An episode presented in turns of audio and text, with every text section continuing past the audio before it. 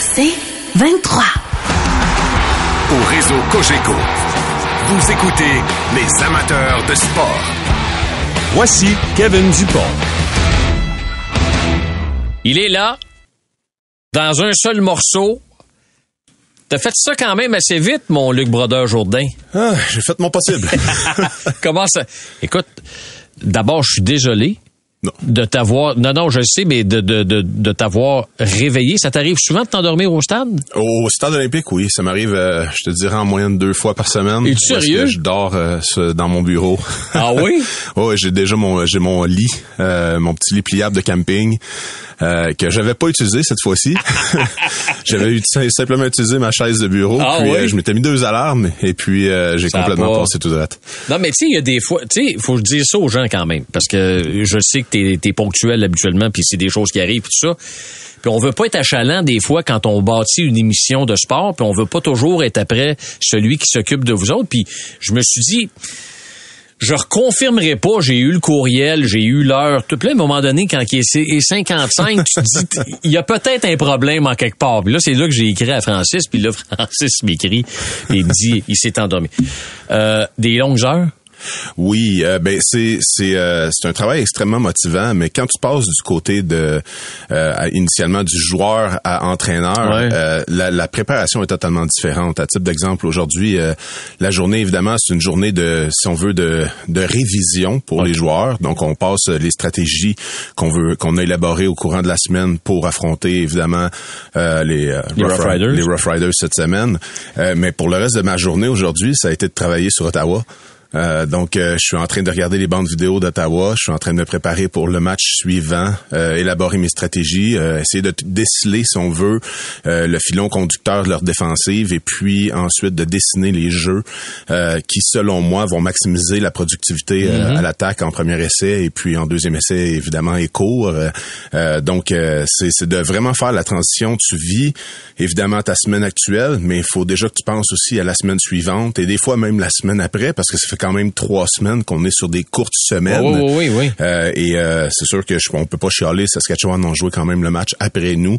Euh, et puis ils sont sur la route de leur ouais. côté. Donc euh, c'est une réalité euh, qui est totalement différente euh, en tant que, que comment dire de, de statut. Parce que dans le fond, Luc Brodeur, Jourdain, quand, quand le match arrive, presque celui de la Saskatchewan demain, vous êtes toujours une semaine en avance pour que les joueurs, après déjà le match contre la Saskatchewan, vous soyez prêts à leur offrir ce que vous voulez avoir sur le terrain pour le match contre Ottawa. C'est exactement ça la stratégie. Et puis j'ai fait la même chose la semaine dernière, mais dans ma chambre d'hôtel à. Hamilton. Ouais, ouais, ouais. Donc euh, on arrive- la Saskatchewan? Exactement. On arrive à Hamilton. On a déjà mis les bandes vidéo sur euh, sur l'ordinateur et puis on a rentré toutes les données euh, stratégiques, si on veut, de, de la défensive euh, qu'on affronte en fait cette semaine. Et puis on se met déjà dans le game dans le game plan de la semaine suivante parce que idéalement c'est d'être le plus de l'avant possible. Et puis euh, on, on essaie, on essaie d'utiliser les bandes vidéo qui rentrent comme étant un film de confirmation. Donc on établit les stratégies qu'on veut utiliser et puis ensuite, comme à type d'exemple, Ottawa va jouer dimanche. Si même moment me fait pas défaut. Donc, oui. j'établis mes stratégies. Ensuite, je regarde la nouvelle bande vidéo qui va rentrer. Est-ce que ce sont encore des jeux qui sont fonctionnels ou est-ce que je dois changer quelque chose à droite et à gauche sur ces jeux-là pour, euh, encore une fois, le but, c'est de maximiser chaque jeu? OK. Euh, euh, regarde, on va profiter de ta présence pour parler du match de demain. Ben, en fait, je veux pas tant parler du match de demain. Ben, je n'ai parlé avec Bruno Eppel tantôt. Je veux, je veux plus avoir ton impression sur euh, le début de saison de l'équipe. Vous avez une fiche après sept, après sept matchs de euh, quatre victoires et trois défaites. Dans l'ensemble de l'œuvre, est-ce que vous êtes satisfait de la fiche que vous avez en ce moment? Euh, je dirais pas qu'on est satisfait de la fiche qu'on a en ce moment. Euh, être à quatre victoires, trois défaites, euh, évidemment, on, on serait dans un meilleur scénario à cette victoire qu'une défaite. Mais ultimement, c'est important aussi de comprendre dans quel genre de calendrier on était et puis euh, de la façon avec laquelle on a progressé au travers de cette saison. Euh, quand je regarde notre saison, on n'a pas vraiment perdu la face contre quelconque équipe. Euh, c'est sûr qu'il y a eu le, le match en, en Colombie-Britannique qui a été euh, un peu plus difficile, euh, où est-ce qu'on n'a pas a- bien euh, couru le ballon.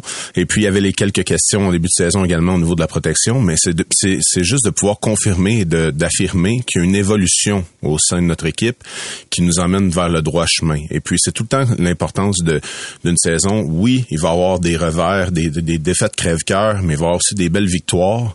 Et puis c'est de voir si globalement au travers ces défaites-là ou ces, euh, ces victoires-là, s'il y a une progression par l'avant, s'il n'y a pas de pas par en arrière. Mm-hmm. Et puis euh, c'est ce qui est intéressant à constater avec notre équipe, c'est-à-dire que oui, il y, a plusieurs matchs. On peut prendre même le match de la semaine dernière où est-ce que début de match assez difficile, euh, des revirements occasionnés à l'attaque qui nous permettent pas vraiment de maximiser vraiment qu'est-ce qu'on aurait pu appliquer sur le tableau indicateur. C'est-à-dire que ça se termine avec un match qui dit ah les Alouettes ont, remporté le match mm-hmm. contre les Tiger Cats Hamilton, mais c'est quand même une remontée de, de je crois 18 points euh, au quatrième quart euh, qui a fait en sorte qu'on s'en est sorti avec une belle victoire puis qu'on sort de ce match-là extrêmement fier. Mais il reste quand même que globalement, quand on regarde l'exécution de notre équipe, euh, que ce soit par la défense, de, jeu défensif, euh, nos unités spéciales et l'attaque, on observe une progression. Maintenant, c'est important de prendre le positionnement de terrain à, l'endroit où est-ce qu'on prend le ballon, puis de finalement appliquer des points sur le tableau indicateur. Puis c'est là où est-ce qu'on on a on, à la tâche euh, au, de la saison actuelle. Je crois qu'on a des bonnes positions de terrain, mm-hmm. qu'on arrive à bien progresser le ballon, on, arrive à bien bouger le ballon. Puis quand on arrive dans la zone payante, manque de finition un peu? Manque de finition. Donc c'est important pour nous de continuer à travailler sur cette facette-là de notre jeu. Et puis euh, T'expliques ça, comment ce manque de finition-là? Avez-vous des, des, des, pistes de, de solutions? Avez-vous des, des pistes de réponse quelconques ou? Euh? Ben, ma façon que j'ai de l'exprimer euh, depuis le début de la saison, c'est qu'on on utilise, si on veut, notre pain et notre beurre pour se rendre dans la zone payante. Et puis, quand on arrive dans la zone payante, on a tendance à essayer d'avoir un football un peu plus euh, peaufiné. Et euh, si on restait raw, comme le... désolé de l'expression anglophone, mais si on restait brut, oui, oui pour continuer à se rendre jusqu'à la zone payante, je pense qu'on on, on, maximiserait peut-être nos résultats euh, de cette façon-là, parce qu'il y a une raison pour laquelle on arrive à se rendre jusque-là. Mmh, mmh. Et euh, je, c'est de continuer à travailler avec nos joueurs et puis euh, parce que les stratégies sont là. Quand on regarde les, les bandes vidéo, on est capable d'affirmer que nos tracés sont bons, que le, la, la, distribution, si on veut, sur le terrain, il y a des, il y a des tracés qui sont dans nos lectures, qui devraient nous permettre d'avoir une passe complétée pour un toucher ou un jeu au sol qui s'y rend. Euh, et malencontreusement, on faillit à la tâche rendue là. Est-ce que c'est une nervosité hmm. de joueur ou est-ce que ce sont des, des, des poussées à l'attaque un peu trop prolongées?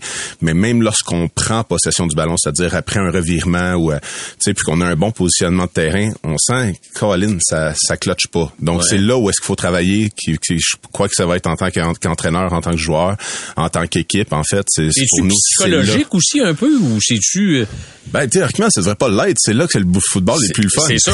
être brut puis être, euh, tu sais, être plus fort que l'autre. En plus, c'est contact. Là. Ben, évidemment, c'est le contact, le football. Mais je veux dire, tu sais, c'est vous êtes des gros bonhommes, vous voulez avoir le dessus sur vos adversaires. Donc, comme tu dis, il me semble que ça doit être, ça doit être dans, dans, dans le joueur de football, ça, de vouloir euh, finir la job, comme on dit. Exactement. Quand tu travailles aussi fort pour te rendre, puis que tu te sens proche, tu veux finir la job. Et puis, euh, c'est, euh, c'est, c'est ça qui est décevant parce que c'est, on veut bâtir une confiance, on veut réussir à, à prouver à nos joueurs et que, que, de notre côté, du côté de l'entraîneur, on, on, fait le maximum pour mettre pour rendre ça le plus facile mhm, possible, tu sais, mhm. euh, ultimement.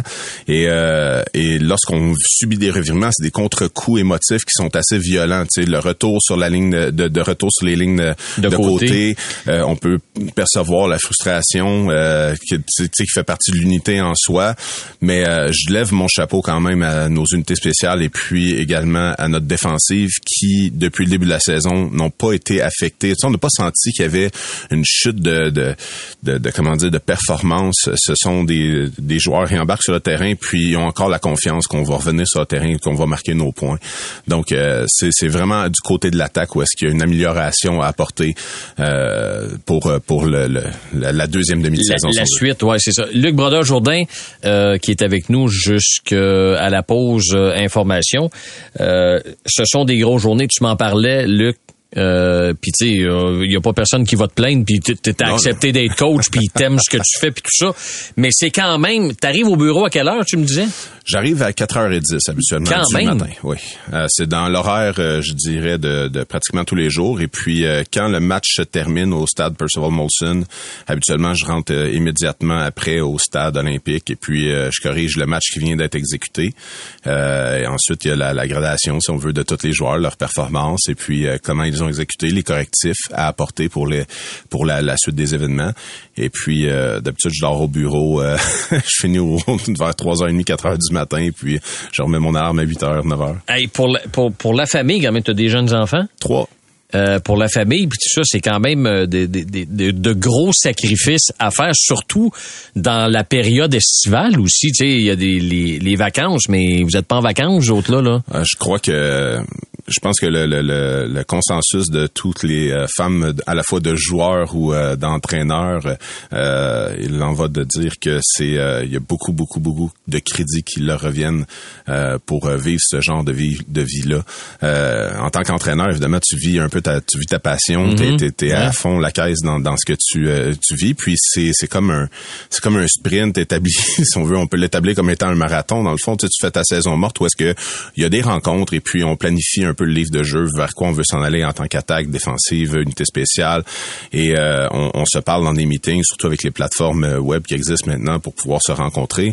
Euh, mais quand la saison commence, c'est c'est c'est un rythme, Un feu roulant, rythme là. effa- effarant. C'est ça ça commence et puis ça se termine. Tu souhaites que ça se termine à la fin novembre, évidemment. Sinon, euh, c'est pas Pas tout ça pour ça, pour rien, sais, finalement. exactement. Tu veux donner une signification à toutes ces heures-là pour tout le monde aussi qui t'entoure.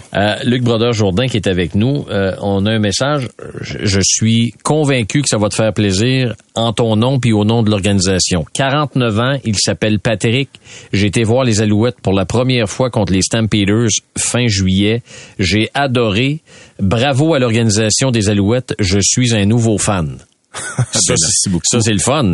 C'est extrêmement le fun. C'est extrêmement le fun. Puis c'est le fun de revoir euh, les gens au stade. Tu sais, ça a commencé, on dirait, euh, en 2019. Il y a eu une- un retour, si on veut, euh, de- de- d'une énergie positive au travers, euh, tu sais, au, au travers l'environnement de l'équipe. Et puis, euh, évidemment, avec les nouvelles qu'il y a eu dans la saison morte cette année, euh, et de voir l'énergie qui est appliquée pour mettre un show sur le terrain. Euh, évidemment, la portion football, c'est peut-être pas nécessairement, euh, comment dire, en termes d'équipe des Alouettes. Nous, c'est les, les entraîneurs, les joueurs, on essaie de mettre le maximum de performance puis la, la meilleure qualité de produit sur le terrain pour rendre les, rendre les gens excités de venir au match. Mais de voir que globalement, il y a des efforts qui sont mis également pour emmener un show. Les- la, portion où est-ce qu'en tant qu'organisation, euh, les choses que tu contrôles, tu contrôleras pas nécessairement si tu vas gagner ou tu vas perdre le match en tant qu'organisation globale. Mais lorsque tu mets euh, des activités de mi-temps, des, sais, de, de, de l'animation de foule, vous autres aussi, là, en tant qu'entraîneur, joueur aussi, qu'il y a quelque chose qui se passe, là. Exactement. C'est le fun de constater qu'il y a le mode spectacle qui est mis en place et puis euh, euh, que c'est axé sur un temps familial également. Euh, donc on, on observe les gradins puis on voit qu'il y a une différence. Puis euh, ça apporte également une différence. J'ai tout le temps dit que la foule fait plus le show que le tel. Qu'est-ce qui se passe sur le terrain Euh, Parce que quand tu vas voir un match, que ce soit du football amateur ou même dans la période Covid où est-ce qu'ils mettaient des euh, des panneaux de carton dans les stades, C'était pas excitant. là. Non, non, non. C'était pas excitant. Non. Euh, T'es un ancien d'Alouette. T'as joué pendant 11 saisons. T'as gagné deux Coupes Grey avec Mhm. les Alouettes. Je me souviens de l'entrevue que Mathieu Prou avait donnée. En tout cas, euh, il avait reçu le nouveau propriétaire Pierre-Carl Pellado euh, sur les ondes de RDS. Puis Mathieu avait commencé son entrevue en disant, Monsieur Pellado, au nom des anciens Alouettes, je vous remercie de, de, l'effort que vous faites en gardant cette équipe-là ici, puis en mentionnant le mot fierté, entre autres, et pour redonner un peu l'équipe à la communauté. Est-ce que c'est un peu le même sentiment qui t'habitait quand tu as su que finalement, quelqu'un d'ici, avec les poches profondes, permettait aux Alouettes de respirer un peu finalement? Ça fait euh, un, des plus grands biens, euh, dans le sens où est-ce que lorsque j'ai été repêché par les Alouettes de Montréal, je savais déjà a priori qu'il y aurait un changement de garde. Mm. Euh, tu sais, j'ai été repêché en 2009 et puis je savais que mon carrière à l'époque avait 35 ans. c'était les premières années, j'ai été repêché en 2008, excuse-moi, mais c'était les premières années à Mark Tressman et on savait tous que ses ambitions personnelles n'étaient pas nécessairement de rester pendant 30 ans dans la Ligue Il voulait s'en aller, lui, là. Un jour, éventuellement, c'était pour avoir l'opportunité d'être entraîneur-chef dans la NFL. Donc, on pouvait déjà planifier la chose à, l'avance. Et puis, euh, évidemment, j'ai connu euh, Robert Whittenhall, Bob Whittenhall, le propriétaire, qui nous aimait d'amour, euh, qui nous gâtait, qui était un propriétaire exceptionnel pour nous, et puis qui a investi de sa poche pour fabriquer un stade qui ne lui appartenait pas. Mm-hmm. Comment dire? Le, stade a changé énormément oh, sous l'ère de Monsieur Whittenhall. C'est vrai. Et, il, il tenait à ce que on ait une grande organisation, que le stade soit plein, que ça fonctionne. Mais évidemment, euh, c'était un homme dans, dans une âge avancé. Euh, et puis, c'est de savoir si la succession, et c'est-à-dire ses enfants, euh, Andrew et le deuxième m'échappe mais pour l'instant, mais si Andrew principalement voulait s'occuper de l'équipe, et puis ça n'a pas été le cas. Donc, ça a emmené des, des, périodes sombres pour notre organisation, ça a emmené des temps sombres et dans lesquels nous sommes maintenant sortis, puis d'avoir l'arrivée d'un monsieur comme Monsieur Pelado, ça, ça nous fait euh, le plus grand des biens. Luc Brodeur-Jourdain, écoute, ça a été court, ça a été bref, mais on se promet de remettre ça éventuellement. Euh, merci beaucoup de t'être déplacé pour euh, ce court laps de temps. on vous souhaite la meilleure des chances demain. Puis là, je vais t'en poser une dernière. C'est-tu Cody Fajardo qui va être le partant demain? Ah, malheureusement, ça sortira pas de ma bouche. C'est à voir, c'est un game time decision. Luc Brodeur-Jourdain, merci beaucoup. Bien gentil. Euh, je tenais à t'inviter parce que je te trouve très intéressant en entrevue, puis c'était très intéressant. Puis la prochaine fois, on fait ça plus longtemps. Merci beaucoup de m'avoir Merci, Luc. Les amateurs de sport. Pour ceux qui en mangent du sport. Au réseau Cogeco, vous écoutez les amateurs de sport.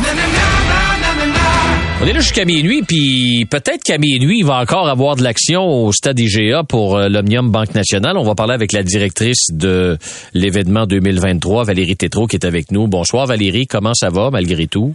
Bonsoir Yannick. Écoute, on, essaie de, garder le moral.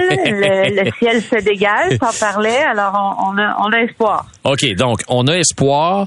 Euh, faut rappeler que ça a tombé très, très, très, très fort dans le match de Switek lors de la session de jour. Euh, vous avez tenté de reprendre sans succès. Là, ça s'est remis à tomber par la suite.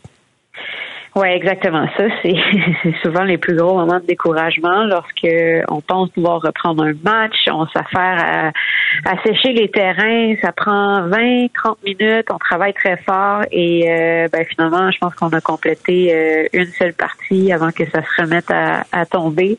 Euh, mais là, honnêtement, évidemment, on est en contact, je dirais, sur une base très, très fréquente avec un certain météorologue qui nous conseille et, et nous aide et analyse évidemment euh, les radars pour nous. Mmh. Euh, et, on pense avoir une belle fenêtre. Donc, euh, selon la dernière mise à jour, la pluie va cesser dans deux, trois minutes. Nos équipes sont déjà prêtes à sauter sur le terrain pour sécher les terrains. Et, euh, et ensuite, euh, ben, on va compléter en fait les matchs qui étaient en cours et on va suivre ça avec euh, les matchs de simple qui étaient prévus pour la séance de soirée. Donc, évidemment, la priorité, c'est de pouvoir jouer le match entre Leila Annie Fernandez et Daniel Collins. Oui. Euh, toi, là, dis-moi donc comment comment tu vis ça, euh, Valérie, parce que moi, quand je vois qu'il pleut comme ça, puis je sais qu'il y a un événement euh, qui, qui, touche plein de gens, en fait, qui, qui touche aussi mon travail, parce qu'on suit les matchs du coin de l'œil, même si on est en ondes.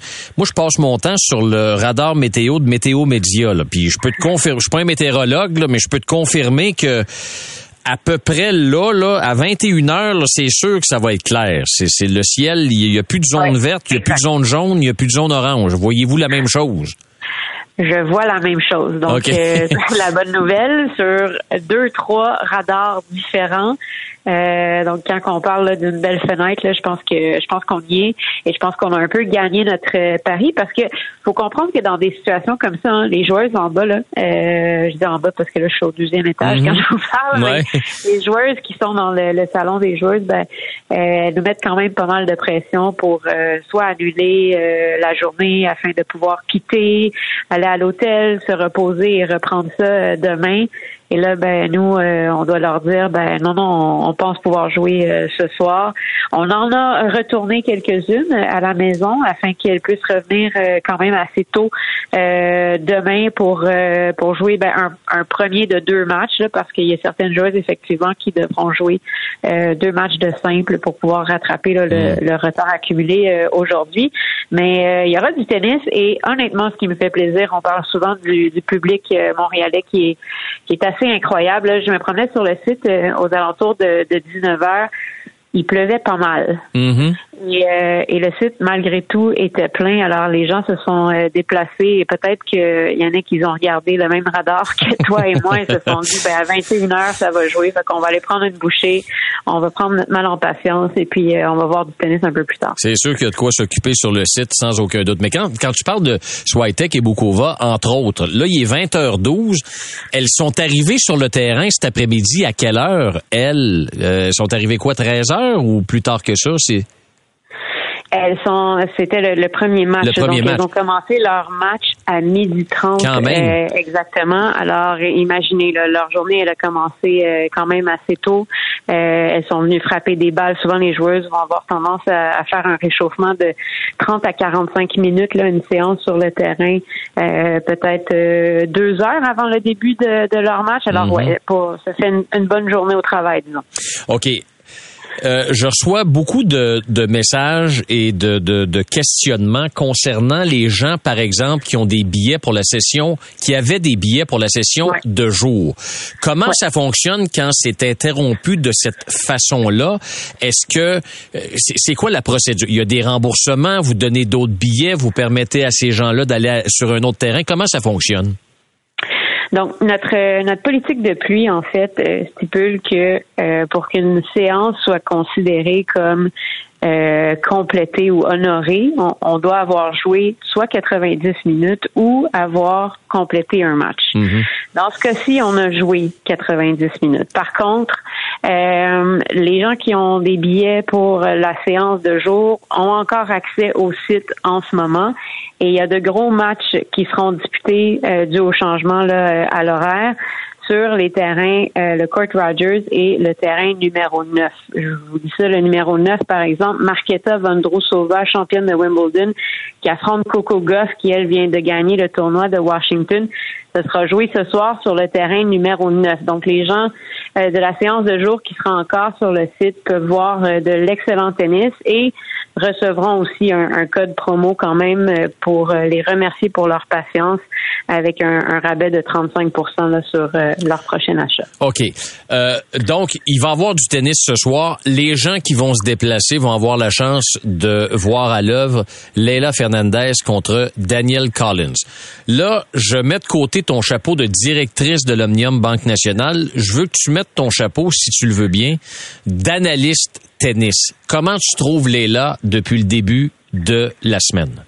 J'aime beaucoup ce que je vois euh, de Leila. C'est vrai que son début de saison avait été euh, disons-le, très très difficile et, je souhaitais justement qu'un tournoi comme euh, Montréal euh, puisse lui permettre de, de relancer sa saison. J'ai bien l'impression que c'est ce qui est en train de de se passer.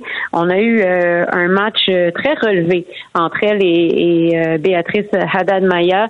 Il y avait de longs échanges, mais c'est elle aussi qui réussissait quand même à dicter plusieurs de ces longs échanges. Et pour moi, ben, ce qui continue toujours de m'impressionner et ce qui m'avait grandement impressionné dans son parcours jusqu'en finale du US Open. C'est la force mentale euh, de Leila. Elle est passée à un cheveu de la victoire euh, au deuxième set. Finalement, elle échappe la deuxième manche et pourtant, ben, euh, lorsqu'elle commence le troisième set, elle avait déjà tourné la page. Euh, elle reprend exactement là où elle avait laissé euh, et en allant chercher donc la première partie du, du troisième set, je pense qu'elle a permis aussi à la foule euh, de rester bien engagée dans ce, ce match-là et on a vu à quel point elle était capable de se servir de l'énergie d'une foule. Alors vraiment une très solide performance. Valérie Tétrault, je veux que tu remettes ton chapeau de directrice de l'Omnium Banque Nationale maintenant. parce que j'ai une, question de logistique. Léla a joué ses deux premiers matchs de jour. Elle joue ce soir. C'était déjà prévu qu'elle jouait ce soir. À partir de ce soir, si sa route se poursuit, est-ce que, comme organisation, vous priorisez le fait d'avoir votre vedette locale en soirée, ce qu'on pourrait appeler le prime time? C'est plus compliqué que ça, malheureusement. Okay. C'est notre souhait. Euh, et je vous avoue euh, que dès que Léla a terminé euh, son match hier, j'ai eu un petit texto de son équipe qui effectivement me demandait si c'était possible de jouer la séance de soirée. Donc je pense qu'elle est excitée de jouer en, soirée, mais il faut regarder aussi sa portion du tableau. Et dans sa portion du tableau, ben, il y a Coco Goff et Jessica Pigula qui pour l'instant sont toujours aussi dans le tableau du double. Donc ça, ça hmm. veut dire qu'à chaque jour, ces joueuses-là doivent jouer au moins deux matchs. Coco Goff, c'est pour ça qu'on espère qu'elle puisse jouer son, son match de simple aujourd'hui et qu'on l'a déplacé sur le terrain numéro 9 parce que sinon, ben, il faudrait qu'elle joue trois matchs euh, demain. Et là, ben, je pense que la plupart d'entre vous le savez, mais euh, au tennis, il y a cette espèce de, de, de, loi non écrite ou écrite, je sais pas trop, où euh, ben, une joueuse en fait doit absolument jouer son simple avant son double. Alors pour cette raison-là, dépendamment des résultats, là, dans peut-être de demain, euh, il y a des bonnes chances que les là doivent euh, jouer lors de la séance de jour par la suite. Alors pour pour demain entre autres, ce serait de jour son match. Fort probablement. C'est sûr que là, euh, là, on, doit voir déjà ce qu'on est capable de compléter aussi euh, aujourd'hui. Euh, mais effectivement, il pourrait jouer le deuxième match de la séance de jour. OK. Malgré les caprices de Dame Nature, Valérie, est-ce que depuis qu'on s'est parlé mardi, les gens continuent d'acheter des billets ou tu sens, même s'il est là poursuit son, son, son parcours, tu sens quand même une prudence de leur part ou bien la vente va bien? Non, il y avait une belle euh, frénésie, je vous dirais, euh, hier, particulièrement effectivement là, après euh, le résultat du match de Leila. Euh, là, bon, je suis pas allée encore aux nouvelles pour ce qui était d'aujourd'hui. je comprendrais très bien que ça ait ralenti un petit peu aujourd'hui, mais on a de, de très belles foules. Euh, et donc, on a toujours euh, cet objectif en tête là, de, de, réussir à se rapprocher, en tout cas, du 200 000 euh, en termes d'assistance cette semaine et d'ainsi battre la dernière marque là, pour un tournoi féminin à Montréal. Valérie Tétrault, directrice de l'Omnium Banque Nationale, merci beaucoup. Euh, meilleure des chances pour la suite, pour la fin de semaine. Puis on souhaite, on souhaite pas trop d'averses comme aujourd'hui, même s'il y en a un petit peu, on va vivre avec, mais beaucoup plus de soleil que, que de pluie et de nuages gris pour euh, la, la suite et la fin de l'Omnium Banque Nationale. Ben, je suis preneuse, donc merci beaucoup. merci Valérie. Merci. merci bye bye, bonne soirée. Alors voilà Valérie Tétrault. Les amateurs de sport pour ceux qui en mangent du sport.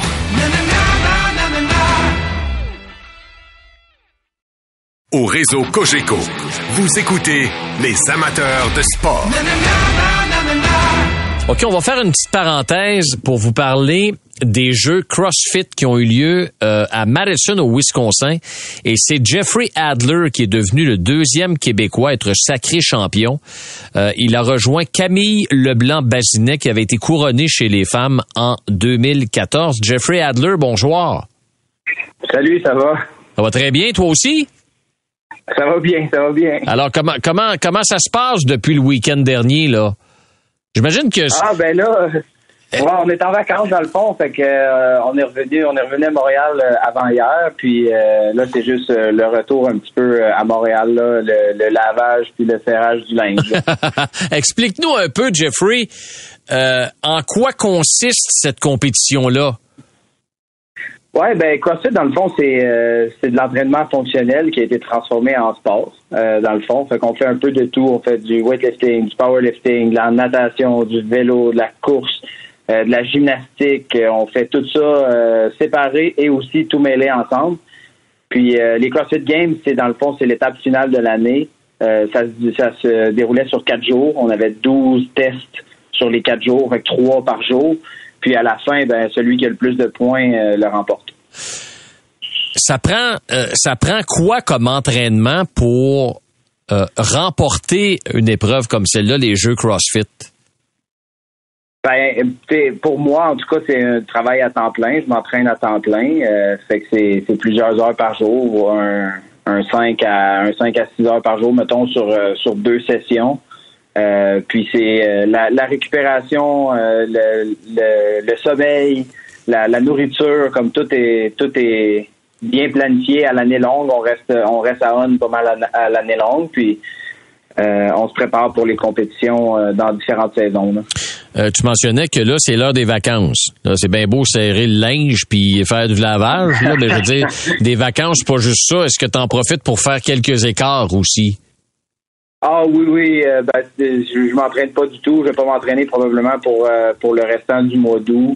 Euh, là, c'est le temps de profiter un petit peu de la vie parce que quand on est en saison, ben on dit non à certaines choses. fait que là, c'est, c'est le temps de, de dire oui à tout. Puis on va sûrement quitter Montréal un petit peu, là, aller se promener, puis aller un petit plus, un peu plus dans la verdure. tu fais quoi pour pour, pour, pour pour décrocher, mais surtout pour dire oui à tout, puis pour... Euh, euh, c'est quoi tes petites gâteries quand tu t'entraînes pas comme ça, là? Ben, c'est relativement simple. Je veux dire, on, mène un mode de vie qui est relativement simple en soi. Fait que juste aller au restaurant, pour nous, c'est euh, c'est quelque chose de, de plaisant. C'est quelque chose qu'on fait pas souvent.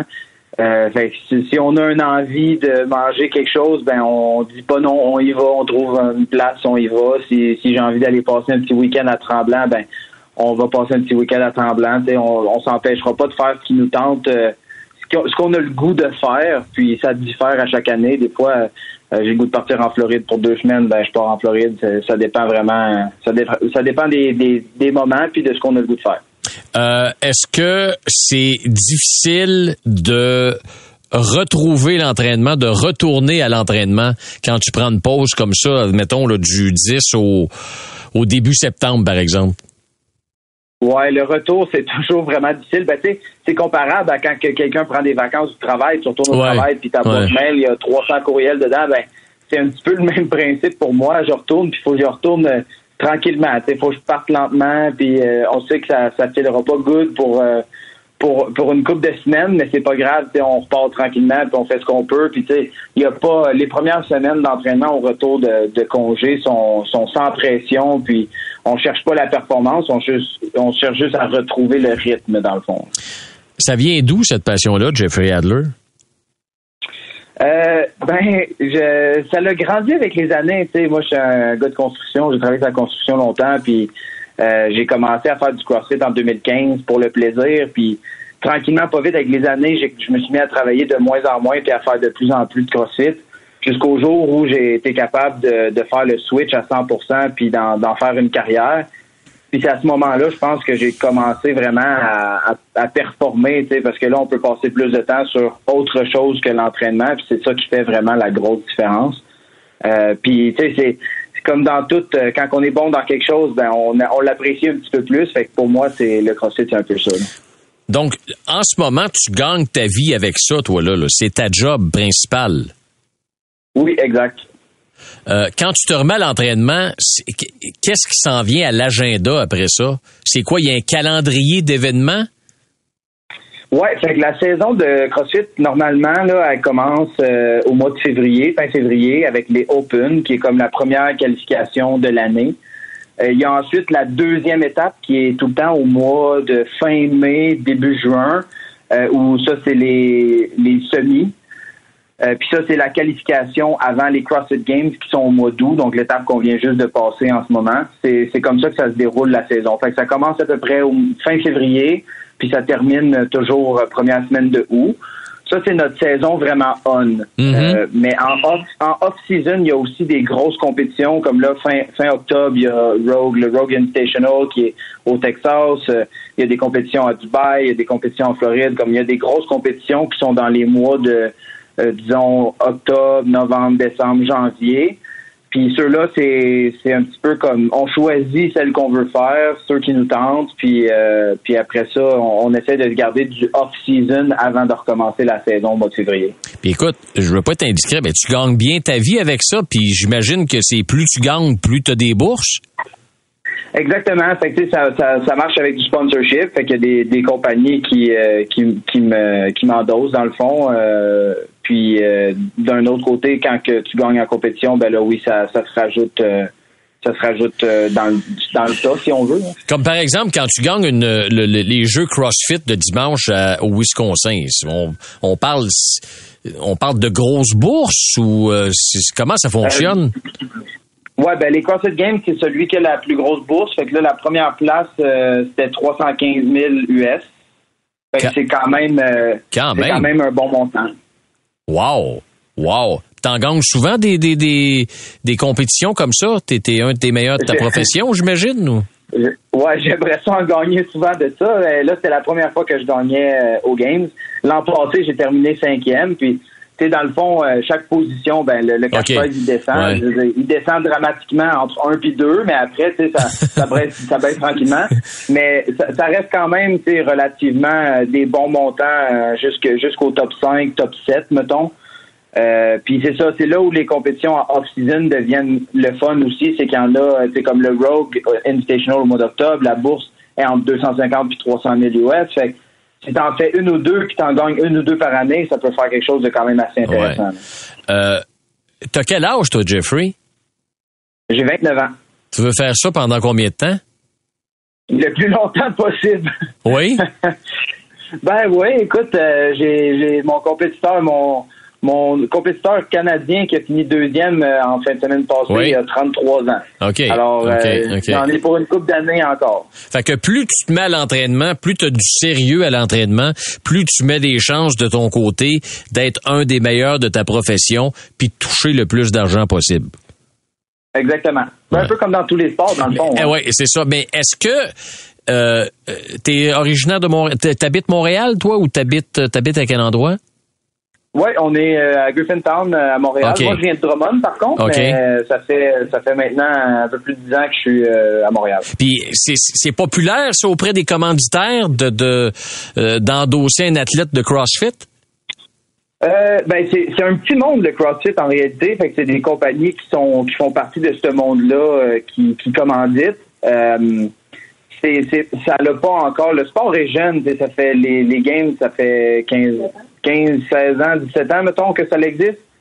Euh, fait que les, les compagnies, euh, mettons, les plus grosses compagnies multinationales sont pas encore rentrées là-dedans. Mais ça reste quand même, euh, à l'intérieur du CrossFit, ça reste quand même des bonnes compagnies qui endossent des, des, des, athlètes. Puis, tu même chose, le plus que tu es bon, ben, le plus que tes commandites vont être élevées. fait Ça, ça, ça, va de soi, là. Est-ce que est-ce que euh, la bourse que tu as gagnée, est-ce que tu tu vas te gâter un peu? Qu'est-ce qui y a quelque chose que tu veux faire de particulier ou?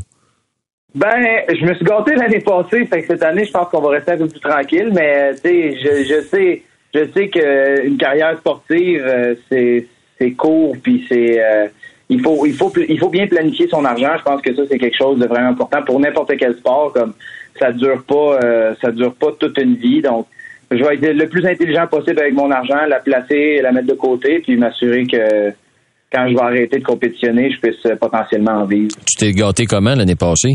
T'es indiscret un petit peu? ouais, je me suis payé un, petit jouet. Je suis un gars de char pas mal. Ah oui? Euh, ouais, je me suis payé une belle petite BM. Euh, euh, qui fait du bruit là. OK. Euh, OK. c'est bon. Puis médias sociaux, je regarde ton compte là, ça doit être le tien, ça 134 000 euh, personnes qui te suivent quand même. C'est c'est c'est il y a des gens qui il y a des gens qui suivent ta carrière? Oui, oui. Puis en, en, réalité, moi j'ai un petit compte Instagram comparé à d'autres là. Ben, surtout du côté des femmes, eux autres, euh, ils ont un peu plus de succès de ce côté-là que les gars. mais, mais euh, c'est ça, les gars, entre euh, une centaine puis un 5-600, là, ça, il y en a. Là. Jeffrey Adler, champion des Jeux CrossFit dimanche à Madison au Wisconsin. Merci beaucoup de nous avoir parlé aux amateurs de sport. J'étais curieux quand j'ai vu ça. Je me suis dit, d'abord, c'est un Québécois, on est content. Puis deuxièmement, euh, éclaire-nous un petit peu sur ce, sur Ben ce oui. que c'était tout ça. Merci de, de, de- de- d'avoir été nos, nos, nos antennes là-dessus. Puis la meilleure des chances. Puis écoute, profite de ton repos au maximum. Euh, puis on te souhaite, on te souhaite du beau temps, là.